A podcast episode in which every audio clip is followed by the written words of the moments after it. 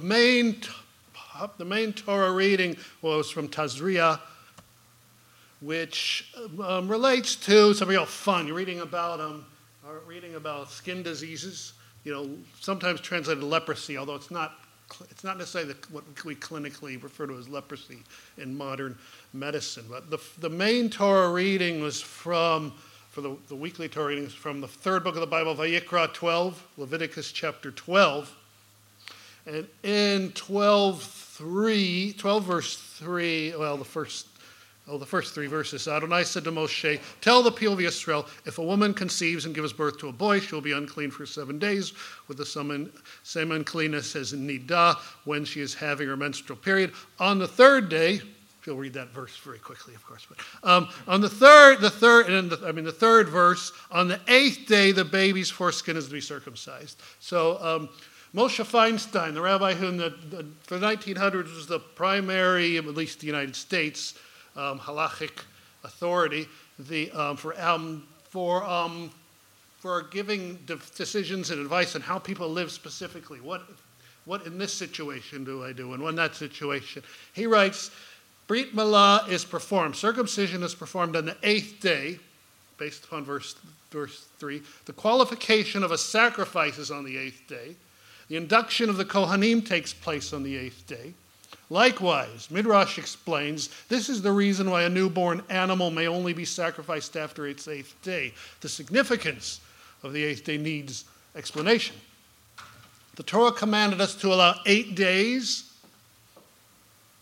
including the Shabbat, to pass before bringing any sacrifice. Shabbat is testimony that Hashem created the world, hence the need to experience a Shabbat is an indication that a sacrifice is acceptable only if one who brings it realizes that whatever he brings is not his own. It is not his own, but belongs to Hashem, the Creator. I remember someone telling me once how, well, he believed, um, he believed, he said, tithing is a good idea because that's already God's and then I give above that, which I don't know. I'm not. I don't. I, from what I've heard hearsay here, and um, in many charitable institutions, tax exempt congregations, if more people tithe, it would be a thing that congregations would not object to. But it's not a matter of well, the 10% is God's, and then I give above that. It's it, you have to understand before you can really give, it's everything belongs to God. Similarly, sanctification of the Kohanim, the priests, and the Mishkan, it's contingent upon the belief that Hashem is the creator of everything. It's impossible to build a Mishkan if one thinks that he is giving his own possessions as a gift to Hashem. Hashem does not need our gift. The Mishkan can be built only if people realize that Hashem is the true owner of all of their possessions. Therefore,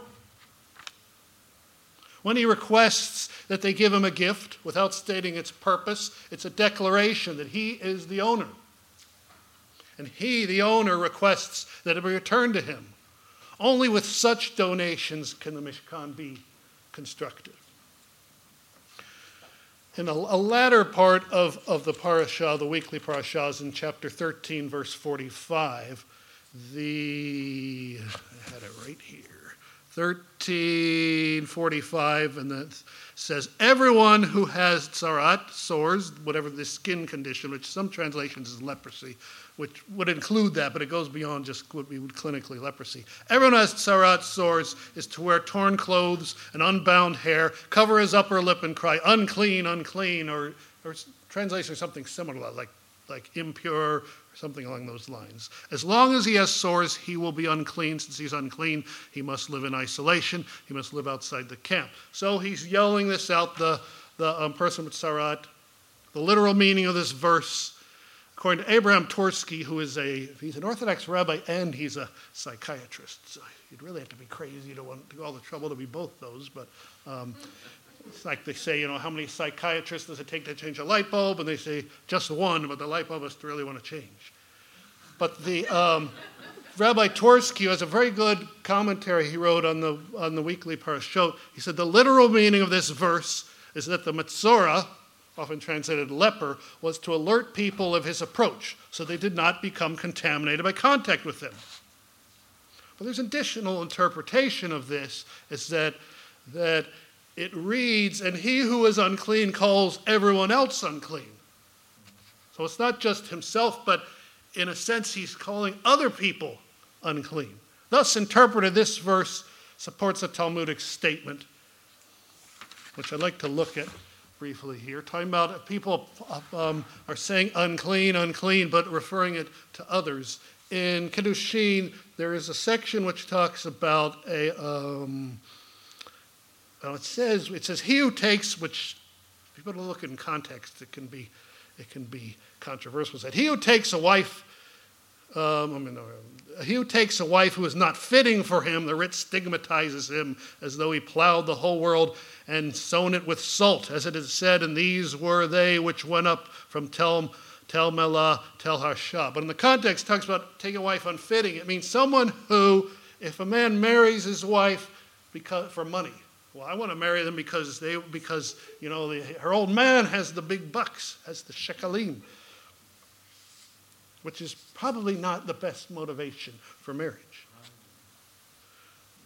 But says, He who takes a wife for the sake of money will have unworthy children. As it is said, they have dealt treacherously against the Lord, for they have borne strange children. And should you think their money is saved to them, therefore it is stated, Now shall the new moon devour them and their portions. So we have um, coming on the new moon then. The, what does this imply? A last a month comes and a month goes and their money is lost. So, you know, trust in, in wealth can be, it's not the right reason for a marriage, of course, and it is one day it can be here and then it can be gone. And even if you have the wealth, you can be gone in one day in a heartbeat, and it goes to others for all you worked for. But referring in, in the um, emphasis upon the, um, the Metzora, the, the saying unclean, unclean, yelling out First, to concern, um, let me see. Here he marries a, a, man, a wife who is not fit for him, it says. Eliyahu binds him, and the Holy One, blessed is he, flagellates him. Concerning all these, Eliyahu writes, He, the Holy One, blessed be he, attests. Woe to him who disqualifies his seed, blemishes his family, and him who takes to wife one who is not fit for him, you know, bearing for money. But also says, um, and Shmuel said, with his own blemish, he stigmatizes others as unfit. So, with his blemish, he stigmatizes others, as in the interpretation on the verse yelling, unclean, unclean. He's also calling to others, you're unclean. The Torah anticipated the discovery of psychological mechanism of projection by thousands of years. From this Talmudic statement, a person who insults others generally projects his own defects upon them instead of looking at themselves. The Baal Shem Tov, who was the, the basically founder of the modern Hasidic movement, said some people are very critical of others who transgress the Torah commandments, and indeed it is a mitzvah to try and enlighten a person on the importance of observing mitzvot. But what about being critical, overly critical of others? In the first gospel, in Matthew 7, 1 through 5 says, Don't judge so that you won't be judged. For the way you judge others is how you'll be judged. The measure with which you measure out will be used to measure to you. Why do you see the splinter in your brother's eye, but not notice the log in your own eye? How can you say to your brother, Let me take the splinter out of your eye, when you have the log in your own eye? You hypocrite. First, take the log out of your own eye. Then you will see clearly so that you can remove the splinter from your brother's eye.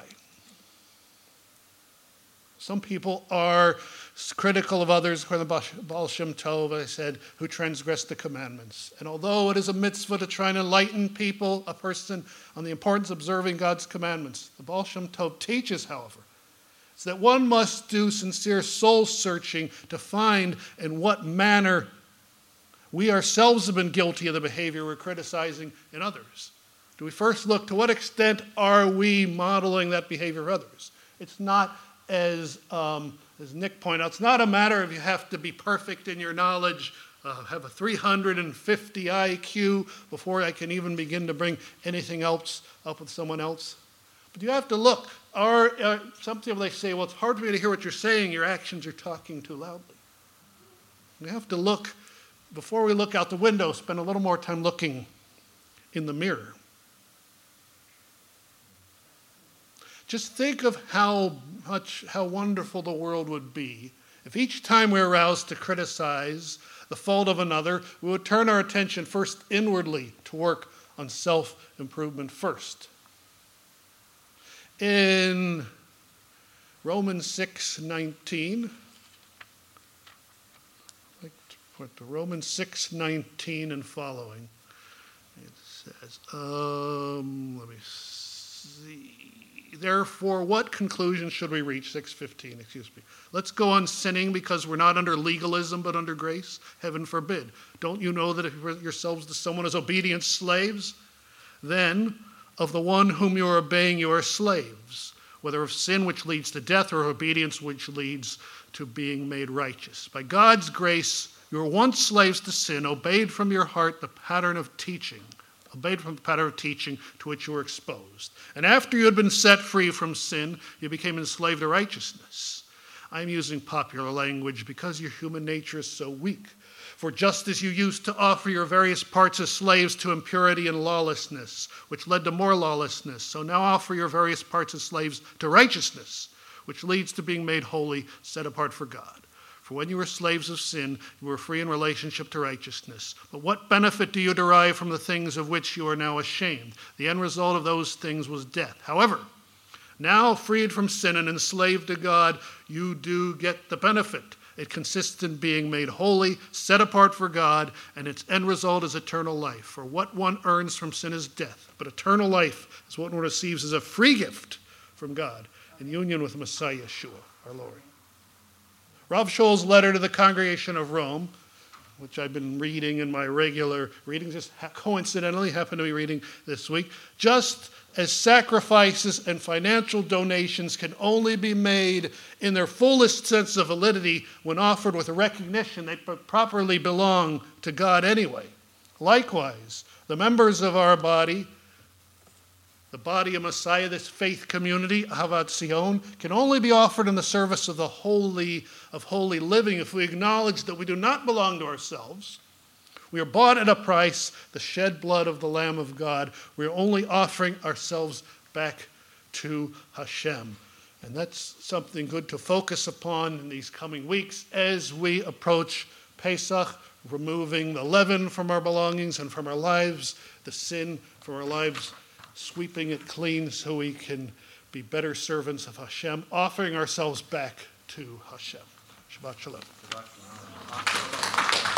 shalom.